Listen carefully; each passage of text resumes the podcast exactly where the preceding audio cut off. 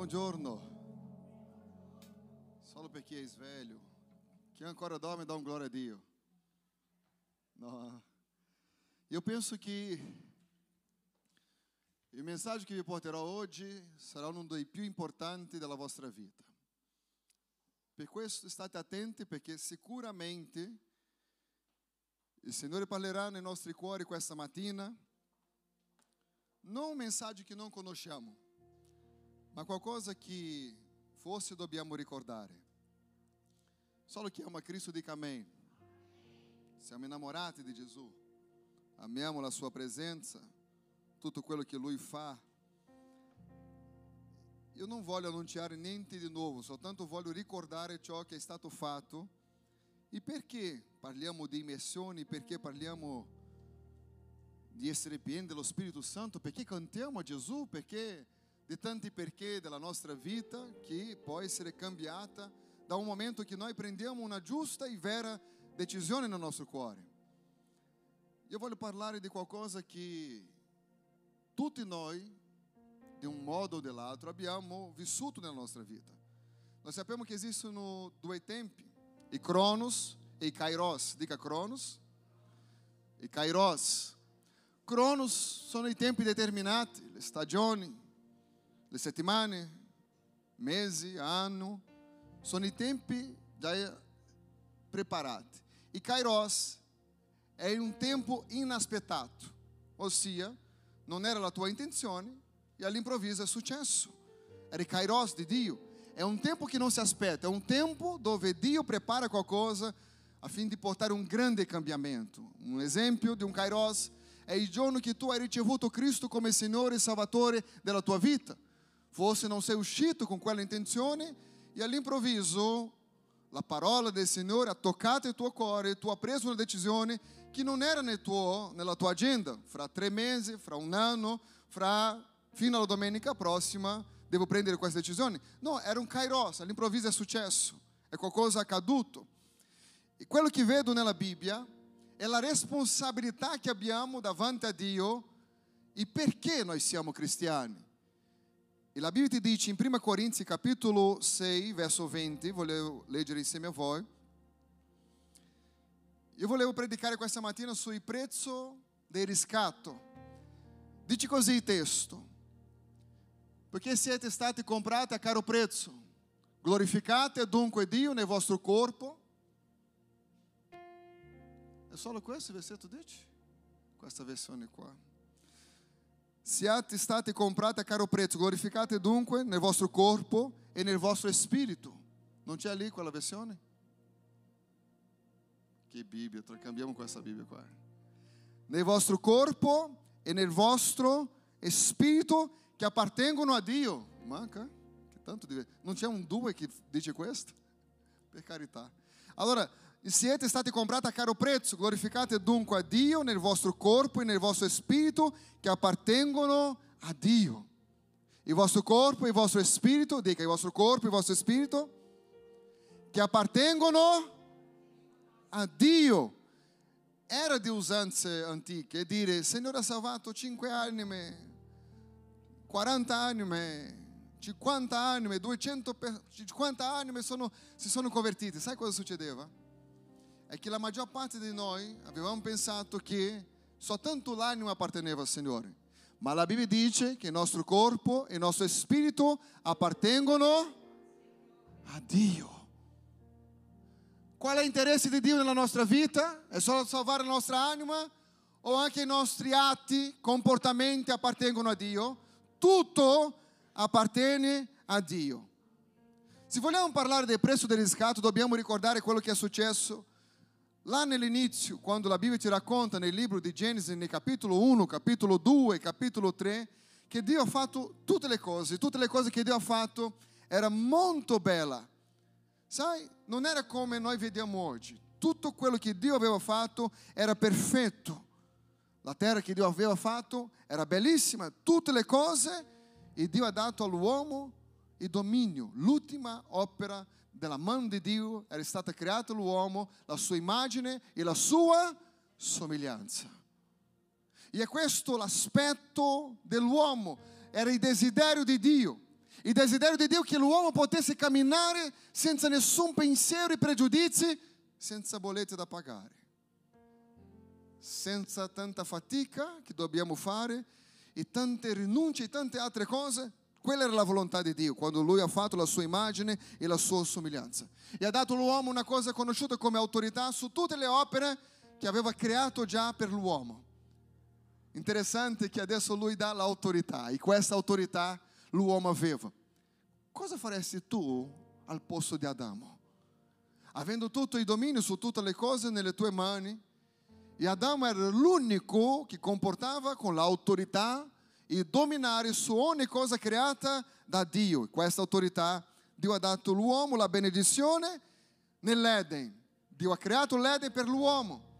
E c'erano quattro fiumi che attraversavano l'Eden per eh, annaffiare quel giardino. Era un territorio molto prospero, pieno di ricchezza, non mancava niente. E proprio non mancando niente succede una cosa. Succede una cosa che l'uomo aveva la comunione perfetta con Dio. Dica comunione perfetta con Dio. Non solo ascoltava Dio, ma come la Bibbia dice che lui passeggiava con Dio nel giardino.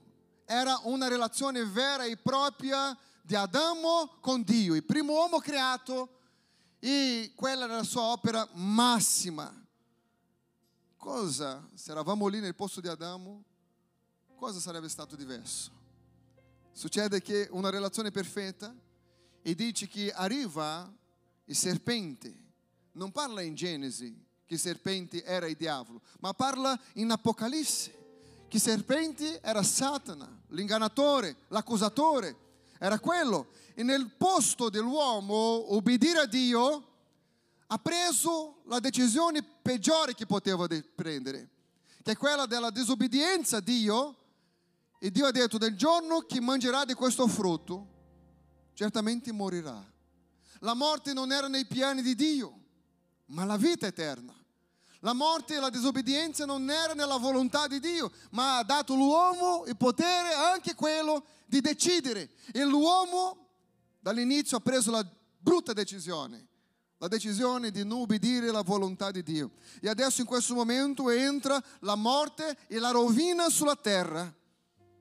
E la terra dice la Bibbia che comincia a produrre delle spine, il dolore, malattie, situazioni che prima non esisteva. Tutto questo perché l'uomo ha preso la decisione sbagliata. E quando cadiamo, ci consegniamo alla morte, perché ha cambiato il padrone. Non è più Dio, ma è diventato qualcun altro. E nel Nuovo Testamento dice che il mondo giace nel maligno. Tutte le opere dell'uomo adesso cominciano a essere maligne non più come Dio aveva voluto dall'inizio, ma perché il peccato è entrato, la mente dell'uomo è cambiata, non in bene, ma in male. L'uomo sente più piacere nelle cose di questo mondo che piacere nella presenza di Dio, non perché l'uomo non è una, creazione bella di Dio, ma perché è corrotta dal peccato, dalla malvagità che è entrata in questo mondo e qui c'è la rovina. E l'uomo lontano da Dio, è successa una cosa, i cieli si sono chiusi, la relazione con Dio non era più la stessa. Dio non veniva più a passeggiare nel giardino con l'uomo, l'uomo è stato espulso del, giardino. E la rovina comincia all'interno della casa di Adamo, in quanto un figlio si alza contro un altro succede il primo omicidio e adesso la terra è macchiata di sangue, della malvagità, e quello che vediamo nella storia è che il mondo non è cambiato tanto in meglio, ma in peggio. Perché l'uomo ha perso la relazione principale, che è quella relazione del figlio e padre. E nonostante oggi dichiariamo essere cristiani, amiamo Dio, le nostre mani sono sporche dal peccato, le decisioni immerse nel fango perché pensiamo che tutto interesse di Dio sia la nostra anima e la paura dell'uomo è dove passerà l'eternità. Non ha paura di sbagliare, la paura è di andare all'inferno. perché Dio vuole la nostra anima. No, la Bibbia dice che Lui ha pagato un alto prezzo per il nostro corpo e per il nostro spirito. Ossia, corpo, anima e spirito, dice la Bibbia, appartengono a Dio. Ma c'è una lotta. Una lotta tra me che sono cristiano, che amo Gesù, tra i desideri di questo corpo e la volontà dello spirito. E quello che vediamo che la maggior parte della, delle volte che vince è il desiderio di questo corpo, è la carne che è stata condotta a camminare secondo la volontà della ribellione che l'uomo ha avuto contro di Dio dall'inizio. E c'è una lotta, una relazione è stata interrotta. I cieli chiusi. Isaia, il profeta, dice nel capitolo 59, verso 2, leggiamo cosa dice la nostra Bibbia qua. Ma le vostre iniquità vi hanno separato da vostro Dio. C'è stata una separazione. I vostri peccati li hanno fatto nascondere la faccia da voi per non darvi più ascolto. Dio ha preso una decisione di non ascoltare più l'uomo. E chi conduceva la vita dell'uomo allora era Satana. Non perché Dio non amava l'uomo, ma perché l'uomo ha preso la decisione di camminare una strada, quella strada che Dio ha detto non prenderla. Ma per l'orgoglio, per qualcos'altro all'interno dei nostri cuori, la strada sembra essere sempre più facile quella del peccato e sempre più piacevole. Ma Dice la Bibbia che alla fine di questa strada è una rovina, non c'è scappo, non c'è una via di uscita, perché la Bibbia dice che proprio perché è entrata la maledizione nel mondo, Dio non ha dato più ascolto, perché l'uomo è stato separato da Dio e l'unica cosa che aspettava l'uomo è quello che dice Paolo ai Romani, nel capitolo 6, verso 23, infatti il salario del peccato è la morte, ma il dono di Dio è la vita eterna in Cristo Gesù, nostro Signore. Perché il salario del peccato è? Qual è la cosa che aspettava l'uomo? La morte. L'uomo che decide camminare senza Dio, l'unica cosa che gli aspetta è la morte. Quando la Bibbia sta parlando di morte qui, non sta parlando di una morte fisica, ma di una morte spirituale. Ma il dono di Dio è la vita eterna. Da qui si capisce che lui parla di vita e morte eterna. La vita eterna in Cristo Gesù, il nostro Signore, il salario del peccato. Se io prendo la mia decisione ancora oggi, come Adamo ha fatto, di continuare in una vita immersa nel peccato e rifiutando la volontà di Dio, il proposito per il quale io sono stato creato, succede una cosa. L'unica cosa che mi aspetta è che alla fine quello che ho da ricevere è il salario del peccato. Cos'è? La morte. Ma lui aveva lasciato una parola e questa parola era senza versamento di sangue non c'è redenzione. Qual è la necessità più grande della nostra vita? Non è cambiare casa, non è comprare l'auto nuova. La necessità più grande non è avere un matrimonio di successo, ma essere perdonato. E la cosa che viene più disprezzata è proprio quello che Gesù ha fatto perché c'è un sacco di promesse che Dio non ha fatto, ma noi desideriamo quelle promesse perché quelle promesse fa ingrandire il nostro ego, il nostro io, tutti li vedranno. È più facile trovare le persone che dicono così, vedrai la mano di Dio contro di te, quello che hai fatto contro di me, di che dire, Signore, grazie che la tua mano è su di me e mi ha perdonato dei miei peccati. Perché la Bibbia dice che tutti hanno peccato e si sono allontanati dalla gloria di Dio. E quello che accade è che senza un versamento di sangue non c'è remissione dei nostri peccati. Per quello che si vedeva tanto nell'Antico Testamento i sacrifici degli animali. C'era tanto versamento di sangue per coprire il peccato del popolo. C'è stato un annuncio profetico e l'unico che poteva riscattare l'uomo del suo sbaglio era un versamento di sangue. E Gesù essendo, questo sottofondo non, non mi serve, e Gesù essendo 100% uomo, non poteva liberarsi dalla morte. Era Dio e era l'uomo. Cosa succede? Che il salario del peccato era la morte. E soltanto con il versamento del sangue c'era la redenzione al 100%. Esce da questo caso, nel nome di Gesù. Risolve il suo problema adesso. Ok. 100% uomo e 100% Dio. Cosa accade? 1 Corinzi capitolo 6 verso 20, il testo che abbiamo letto all'inizio. Siete comprati con caro? Un caro? Un caro prezzo. Ho detto qui domenica scorsa, nel momento della cena del Signore, non è perché siamo così valorosi, è perché il peccato era così grande. Ha costato così tantissimo. Un caro prezzo. Se sono stato comprato con caro prezzo, cosa devo fare? Glorificate dunque Dio nel vostro corpo. Lui ha pagato per il riscatto della nostra vita. E tante volte con la intenzione di avere i sogni adempiti, le promesse adempite, perché le promesse di Dio sono le cose gloriose, sì, sono gloriose, quello che verrà, ah, che gloria quello che verrà. E dimentichiamoci quello che è già stato. La cosa principale è che eravamo morti l'ha condannata alla morte per i peccati e lui ci ha dato la via di uscita. Gesù ha pagato un alto prezzo affinché io e te non morissimo nel peccato. Giovanni capitolo 14 verso 6 in questo testo dice che lui ha aperto una via. Cosa lui ha aperto? Una via. E lui ha detto così, io sono la via. L'unica via per uscire dalla condanna che proprio l'uomo aveva deciso di camminare era per mezzo di Gesù. Lui non ha detto io conosco una via, lui ha detto io sono la via. Lui ha detto io sono la verità, io sono la vita che vi mancate. Nessuno vai o viene, secondo lui. Nessuno viene al Padre se non per mezzo di me. Lui non ha detto nessuno vai al Padre, perché la Bibbia dice che lui dicendo io e il Padre siamo uno. Nessuno viene al Padre se non per mezzo di me. Lui ha aperto una via.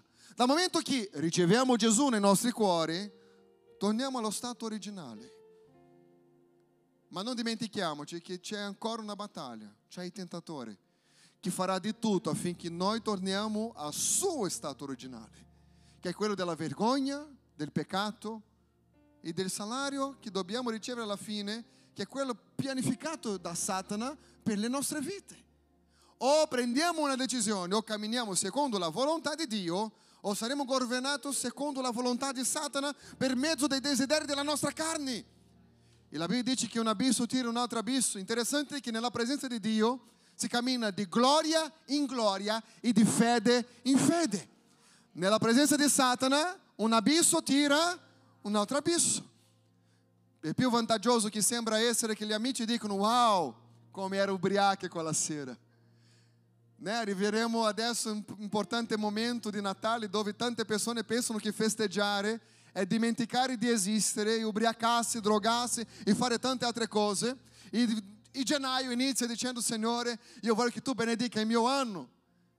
C'è qualcosa che non va in questa generazione perché pensiamo che possiamo fare quello che vogliamo fare senza nessun pregiudizio, ricordando che l'unica cosa che separa l'uomo da Dio si chiama peccato. Adamo aveva un privilegio molto grande e che ha approfittato molto poco. Però il suo desiderio era tornare a avere comunione con Dio, parlare ed avere amicizia con Dio. Perché oggi va di moda parlare, io sono cristiano, ma non si ha amicizia con Dio. È come dire, io sono, ho conosciuto quella, quell'attore famoso, siamo amici perché guarda la foto che ho. No, hai conosciuto, ha fatto una selfie, ma lui non sa il tuo nome, non ti chiamerà mai, perché non sei suo amico. A volte pensiamo così, il fatto di aver fatto una selfie con Gesù. Sono stato battezzato nelle acque, forse anche nello Spirito Santo. Sono a posto. Il grande problema è questo.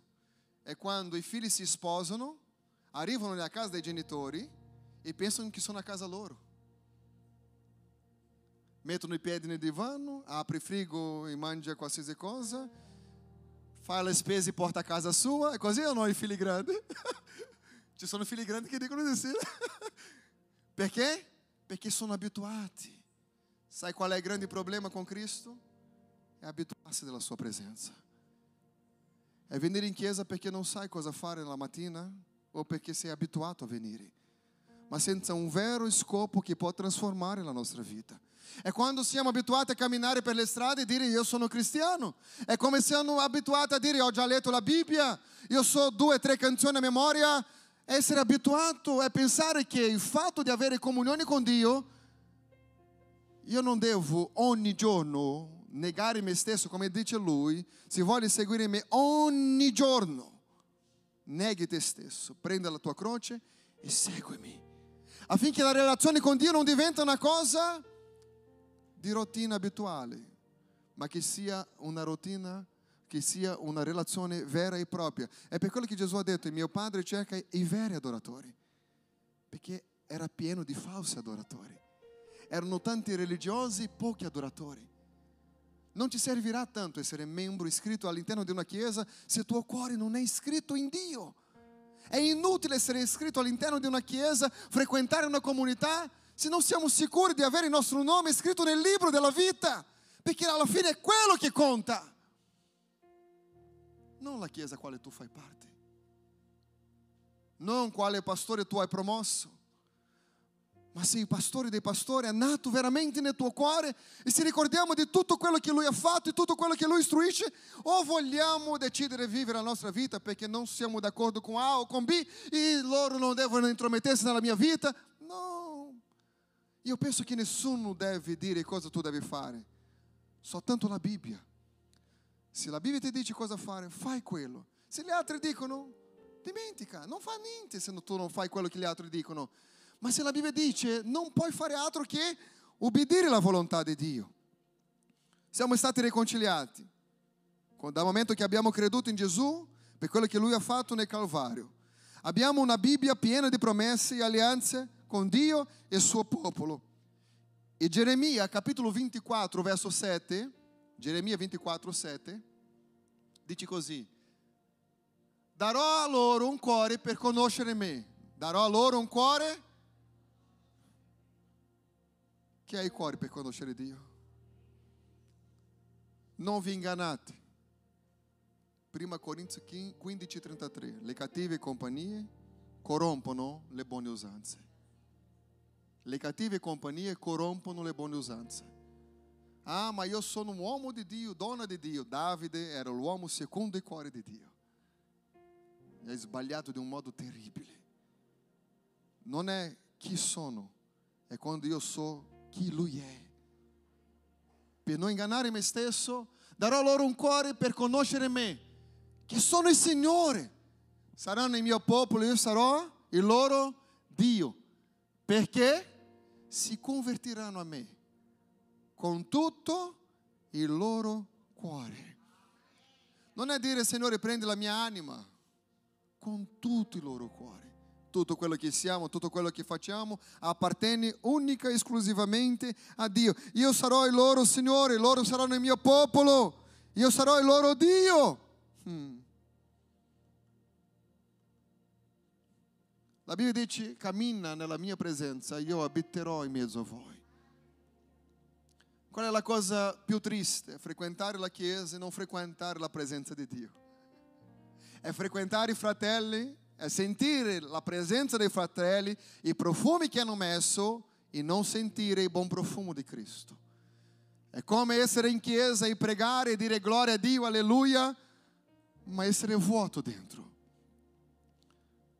Una persona che non ha trovato il suo proprio scopo, la sua propria felicità, e pensa che la felicità è in tutto quello che ho deciso di fare perché sono stufo delle altre persone.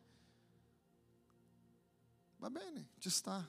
Ma il problema è che la ribellione è stata contro Dio. Per gli scandali della Chiesa, oggi la società dice io non credo in Dio. Ma loro dovevano dire io non credo alla Chiesa. Io non credo negli uomini che rappresentano la Chiesa. Il problema è che la scusa è diventata così grave che hanno detto non crediamo in Dio. Se tu vai a parlare con i ragazzi oggi, loro dicono io sono ateo, ma non sanno neanche cosa significa. È perché l'altro ha deciso così, l'altro è così, sono influenzabile. Perché questo? Perché il peccato è entrato nel mondo. Le decisioni dei genitori, situazioni varie che pensiamo che quello non può influenzare direttamente la vita di un figlio. Le promesse non sono state fatte soltanto per il popolo di Israele, ma Gesù Cristo ha conquistato anche per noi, nel nome di Gesù, alleluia. Efesini capitolo 2, nel verso 12 dice così, eravate in quel tempo senza Cristo, senza? Esclusi dalla cittadinanza di Israele da entrare nei, ai patti della promessa, senza speranza, senza Dio. E 13. Ma ora, in Cristo Gesù, voi che allora eravate lontano siete stati avvicinati mediante il sangue di Cristo. Indipendente di quelli che predicano che tutte le promesse sono state per Israele, per mezzo del sangue di Cristo la promessa è arrivata alla nostra vita. Alleluia. E qual è la promessa? La promessa della casa nuova, quelle conseguenze di una vita in Dio. La promessa di un lavoro buono, la promessa di un una macchina nuova. Tutto quello sono conseguenze. Cercate in primo luogo il regno di Dio e la sua giustizia e tutte le altre cose vi saranno aggiunte. Ma la prima cosa è il regno di Dio e la sua giustizia. E per mezzo del sangue del Signore, Lui ha fatto crollare, il sangue ha fatto crollare, crollare la barriera che ti separava da Dio. Satana, fin quel momento, dominava la mente dell'uomo. La porta della prigione è stata aperta, ma vi dico una cosa, lui non prenderà la tua mano per uscire dalla prigione. Ha aperto la porta, tocca a te uscire. Il grande problema è che vogliamo seguire Dio, ma vogliamo seguire anche i desideri del nostro, della nostra carne. E la Bibbia dice che c'è una lotta, una battaglia tra la carne e lo spirito. E la domanda è chi vince? E chi mangia meglio. Chi mangia di più sarà più forte. Il problema è che vogliamo essere vincenti nello spirito, caricando i nostri occhi e i nostri orecchi con le cose di questa vita. È impossibile. L'unica fonte di ispirazione per fortificare il nostro spirito è essere in mezzo al popolo che parla di Dio.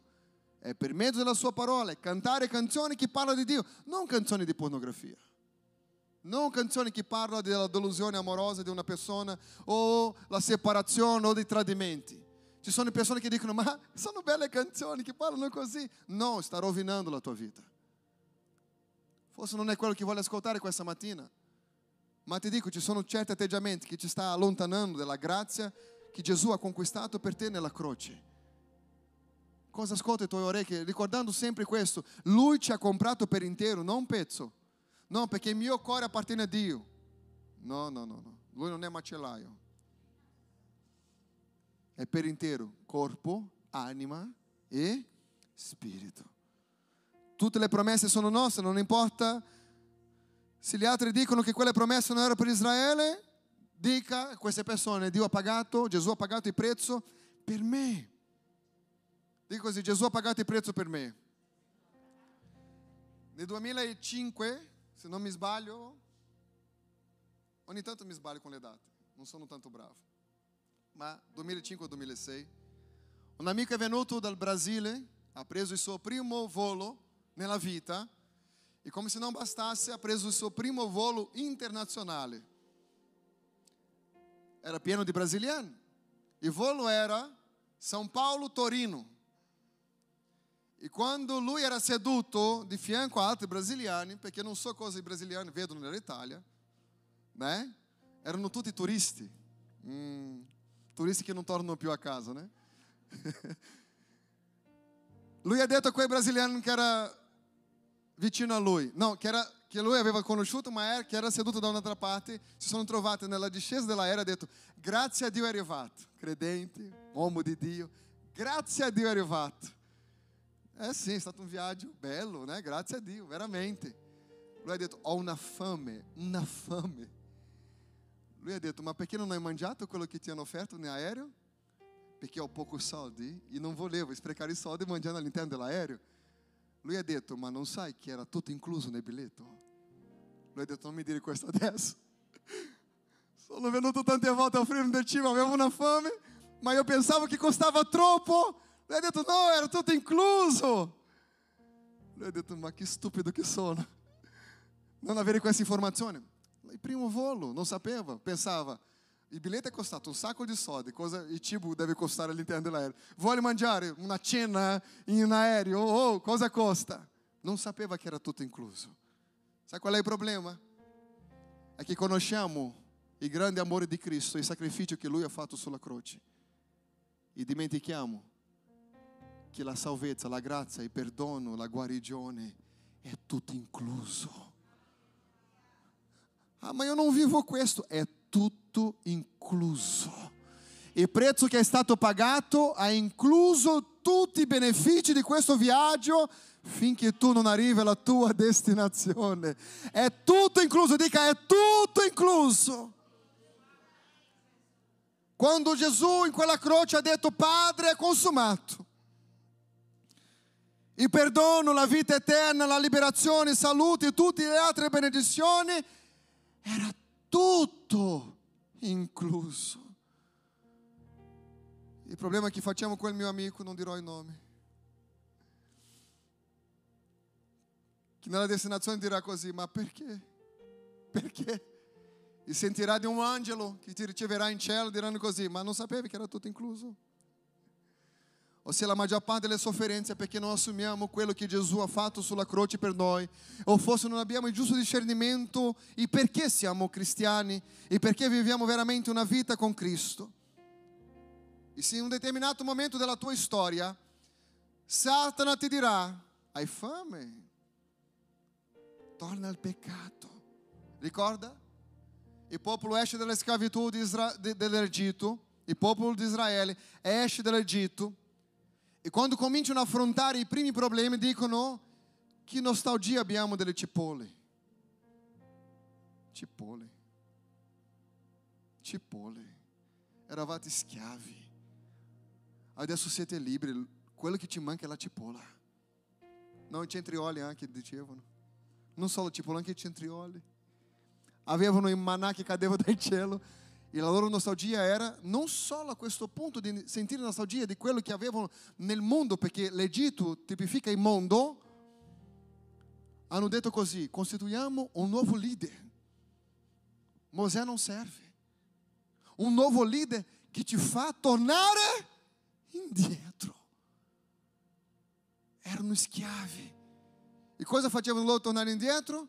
I centrioli, le verdure. Dove è Antonio? È fuori, né? Le verdure, le cipolle, tornare indietro.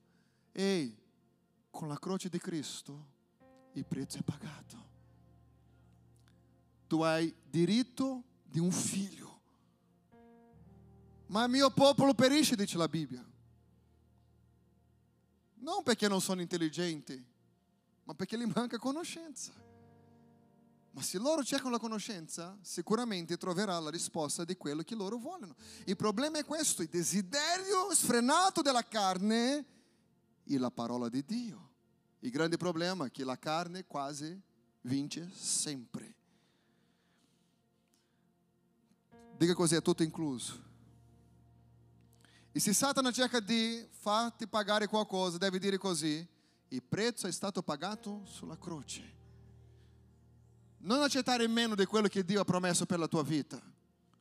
Fai un'autoanalisi della tua vita, come va la tua vita. Non accettare meno di quello che Dio ha promesso. Il grande problema è che in questo secolo i cristiani camminano in depressione. Non perché non sono cristiani, è perché non sa cosa è incluso. Io vi faccio una sfida, inizio un nuovo anno. Cercate le opere di Gesù, come mai prima nella storia della vostra vita. Volete cominciare a leggere la Bibbia? Comincia dal quattro Evangelo. Legge, rilegge, legge ancora e legge ancora. prende appunti, legge e legge ancora. Dopo sei mesi puoi cambiare il libro. Ma finché tu non conosci a memoria i benefici della croce, quello che Gesù ha fatto, non cambiare pagina. Non cambiare pagina, perché non si tratta di leggere, si tratta di conoscere. Conoscerete la verità. Conoscerete la e la verità vi renderà ma non è la verità che vi rende liberi, è la conoscenza della verità, ok? Sì o no? Conoscerete la verità e la verità vi renderà liberi. Sai perché? Ci sono tanti che conoscono la verità, ma non accettano la verità. Conoscere per conoscere, per informazioni, la verità non cambia la vita di nessuno. C'erano circa, studiosi dicono, 3 milioni di persone nel deserto che attraversava e c'era una nuvola di fuoco, una colonna di fuoco durante la notte e una nuvola durante il giorno per proteggere loro dal sole e dal freddo del deserto durante la notte. E quel stesso popolo, guidato dallo Spirito Santo nel deserto, hanno perso. Non hanno raggiunto il loro obiettivo. Soltanto la nuova generazione Soltanto i figli che sono nati nel deserto, i figli tra, tranne Giosuè e Caleb, che sono quelli della partenza, e i figli della nuova generazione hanno raggiunto la terra promessa. Sapere che c'era Dio non ha fatto loro vittoriosi, ma Giosuè e Caleb conosceva Dio, è diverso. Dall'inizio, prima della partenza, hanno detto, la terra è nostra, possiamo, possiamo prenderla. 11 giorni erano nella terra promessa quanti giorni erano? 11 giorni. E quanto tempo hanno messo per raggiungerla di nuovo? 40 anni. Le spie hanno detto, Giosuè e Caleb, la terra è nostra. Gli altri dieci hanno detto, no, ci sono i giganti, problemi, difficoltà. La, la folla ha creduto in dieci persone negative, nel posto di credere in due positive. 40 anni nel deserto, ci sono perso nel deserto guidato dallo Spirito Santo non è il livello delle cose che tu conosci, ma è quello che tu hai accettato come verità. Conoscerete la verità. Colossensi capitolo 2, verso 13 e 14 dice così. E colui Dio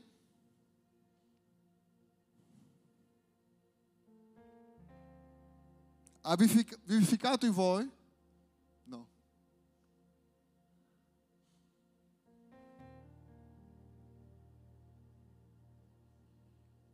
voi che eravate morti nei peccati della incirconcisione della vostra carne, voi dico, Dio ha vivificato con lui, perdonandoci tutti, tutti i 14.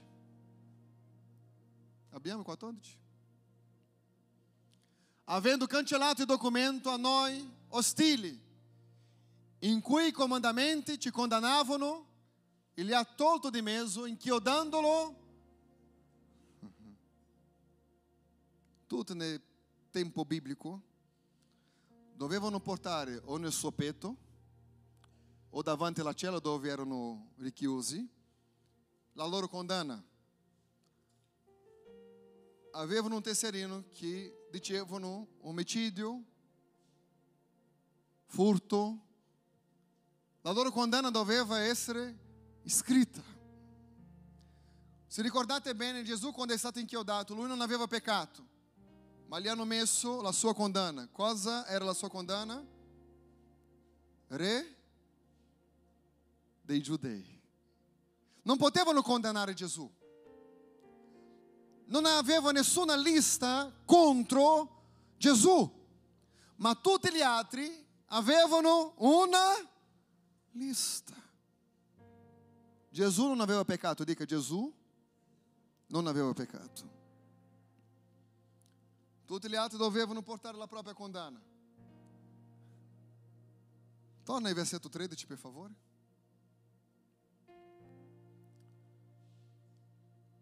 Eravamo morti nei peccati. Eravate morti nel e nella incirconcisione della vostra carne, vi dico, Dio ha vivificato con lui perdonando-te tutti i peccati. Non so se sapete, ma qua la lista dei vostri peccati. Eh? Non so se vedete da lì. Signore. È scritto qui? In qui? Eh? Manca i fogli, né? Ci sono persone che ci vogliono un libro. Ma vi garantisco che è tutto qua. Questo è un foglio a caso. E 14 cosa dice? C'era la condanna per tutti quelli che hanno transgredito la legge. E noi eravamo condannati. E 14 dice, avendo cancellato, cosa? Satana rideva in faccia di Dio, dicendo, questo è condannato. Lui sa della sua fine e farà di tutto per portare il massimo di persone con lui. Ma ricorda una cosa, la Bibbia non dice che l'inferno è stato creato per l'uomo, ma per Satana e i suoi demoni. Tutti noi abbiamo la possibilità di salvezza. C'è un documento. Avendo cancellato il documento a noi ostile, in cui il comandamento ci condannava. La vergogna.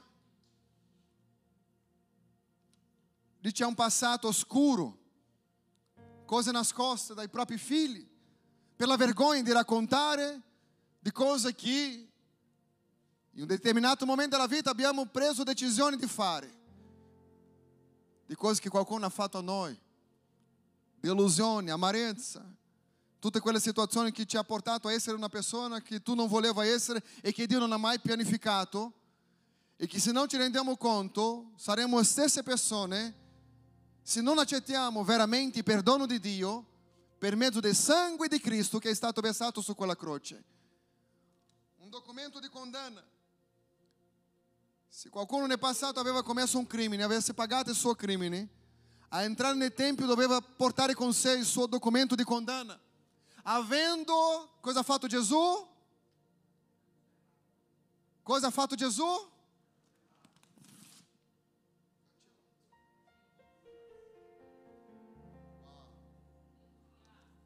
Lui ha cancellato.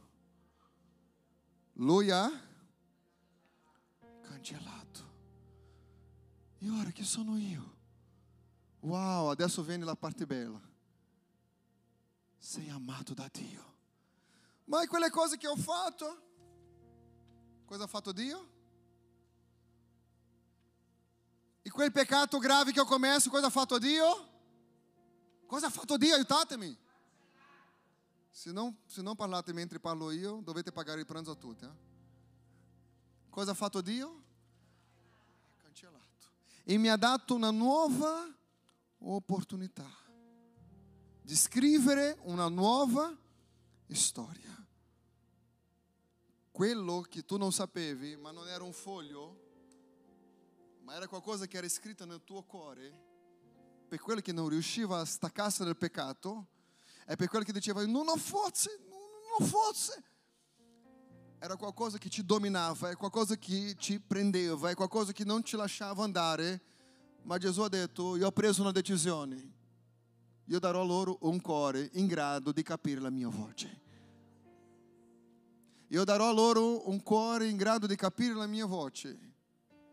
E dal momento che Gesù viene, Dice la Bibbia, nel principio era il verbo e il verbo era Dio. E il verbo ha camminato fra di noi. Il verbo qui è Gesù. Dio come uomo a parlare agli uomini che non riuscivano a comprendere il suo grande amore. Di tanti modi Dio ha cercato l'attenzione dell'uomo e far vedere all'uomo quanto lui li amava.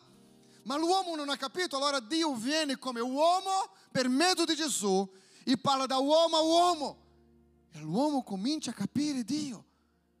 E la più grande dimostrazione di amore non era nelle parole, ma erano negli atti di Gesù, dal momento che come una pecora muta è andato verso la croce, nella, nella via dolorosa, verso il Golgota, i monti dei Teschi, a portare una croce di qualcosa che lui non aveva fatto, che era soltanto una condanna perché aveva praticato dei peccati. E la Bibbia dice che lui ha assunto i nostri peccati su di sé,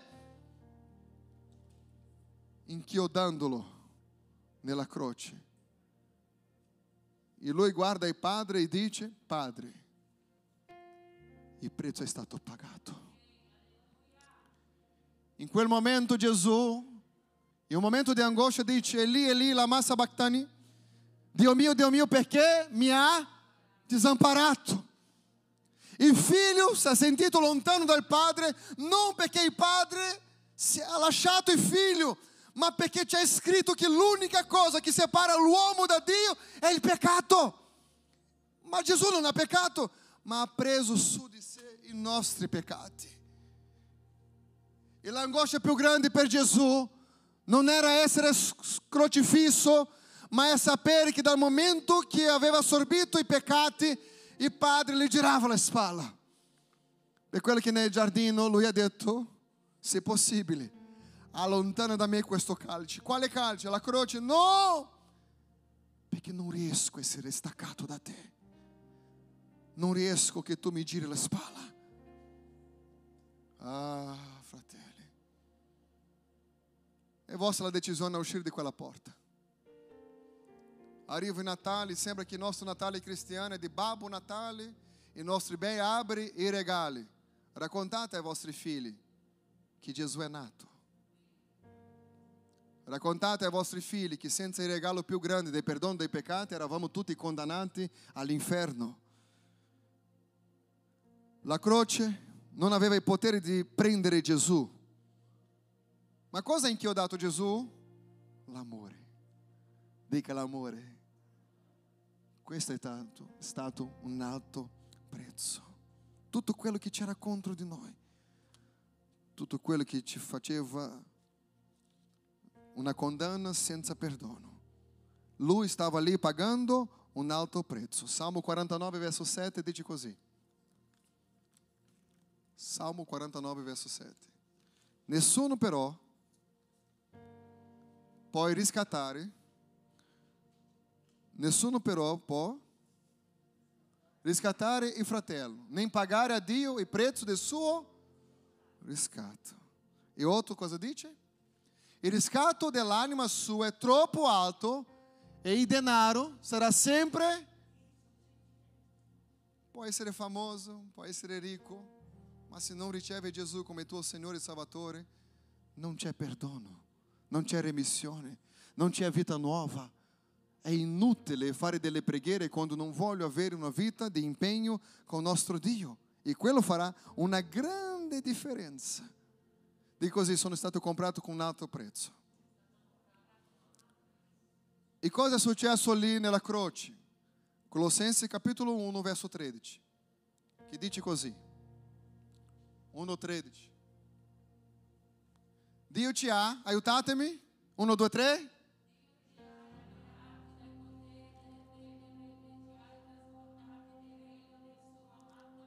E 14 cosa dice?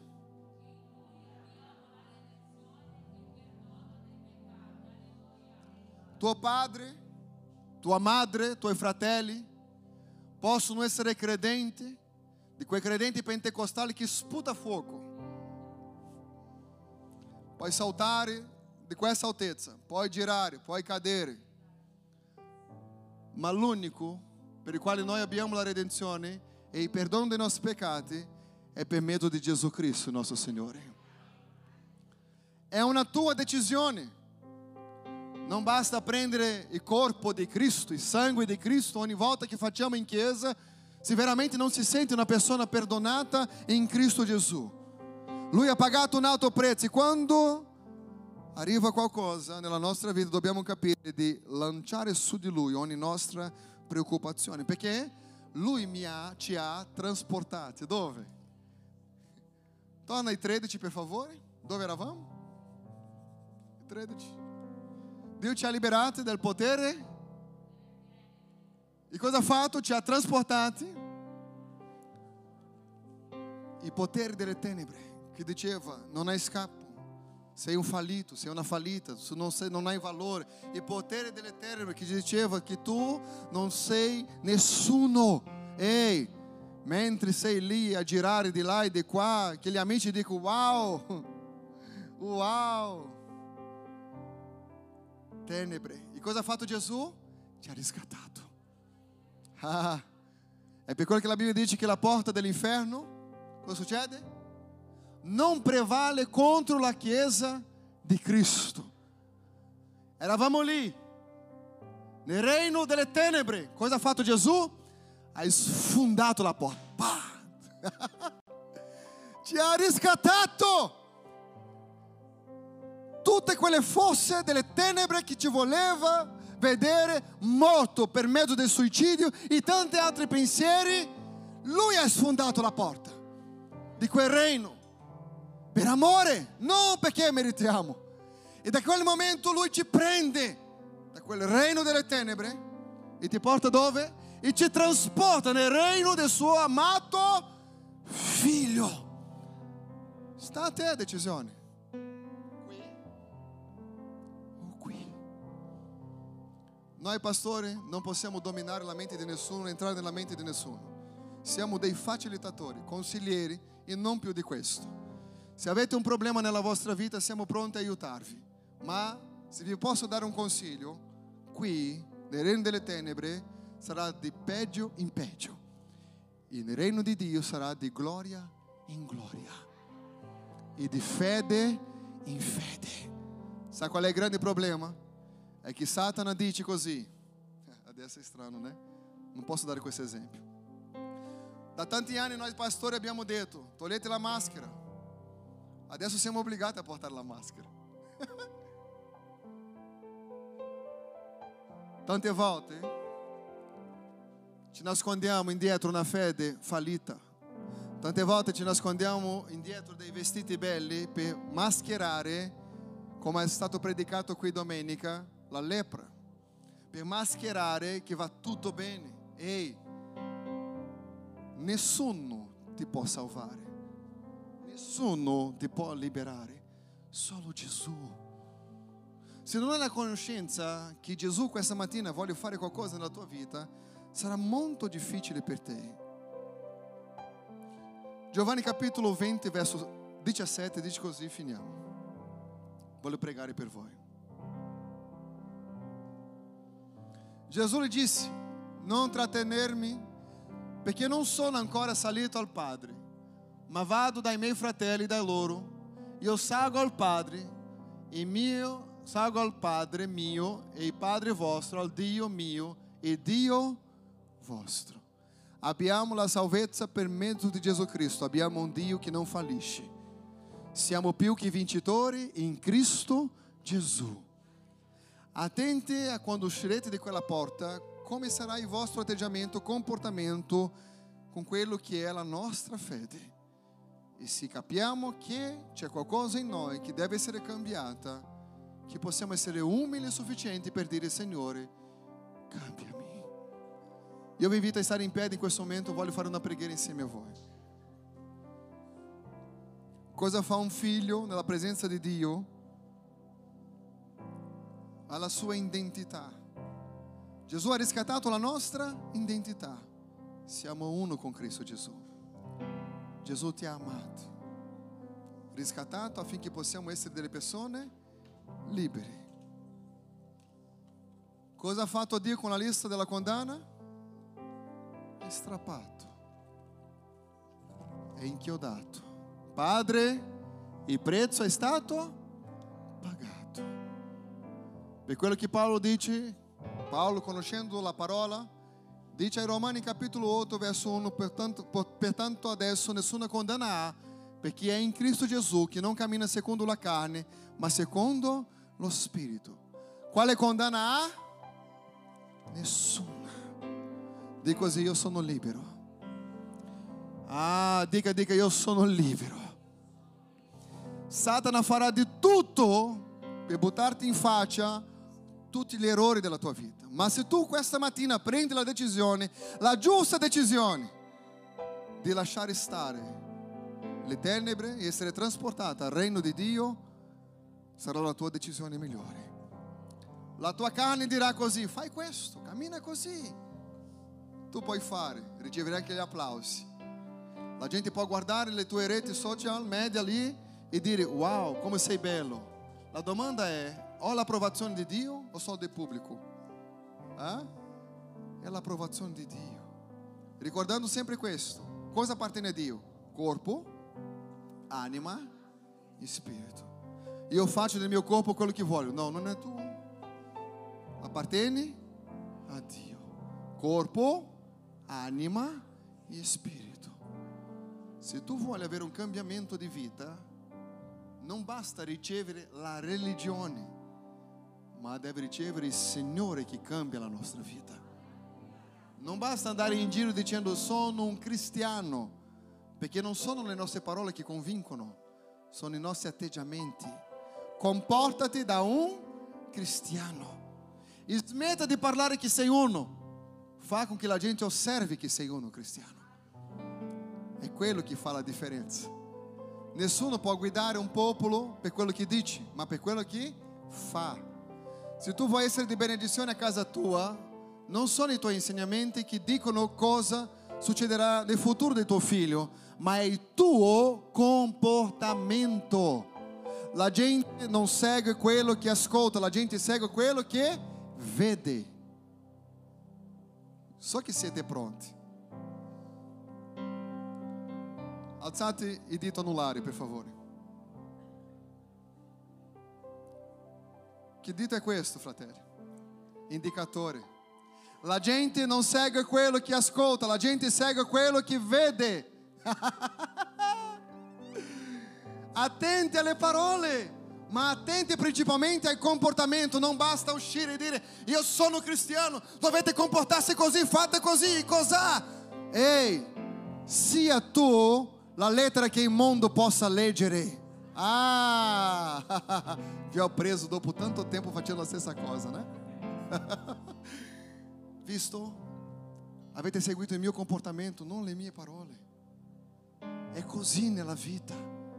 Ah, ma è questo figlio, sia il comportamento all'interno di tua casa, sia la persona che tu vuoi che i tuoi figli siano, che loro possano ricordare, non del buon consiglio che hai dato quel giorno, in quella notte fredda, ma che hanno visto che tu facevi.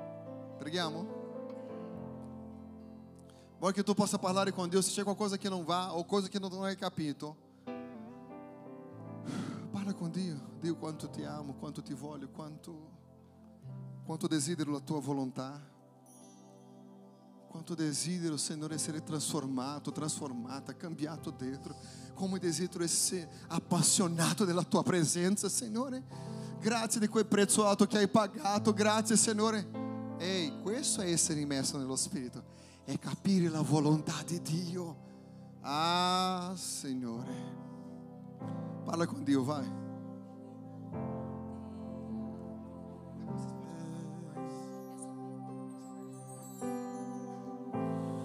Viene manifestati Dio. Spirito vieni, Spirito vieni, Spirito Santo. Spirito vieni, Spirito vieni, Spirito Santo.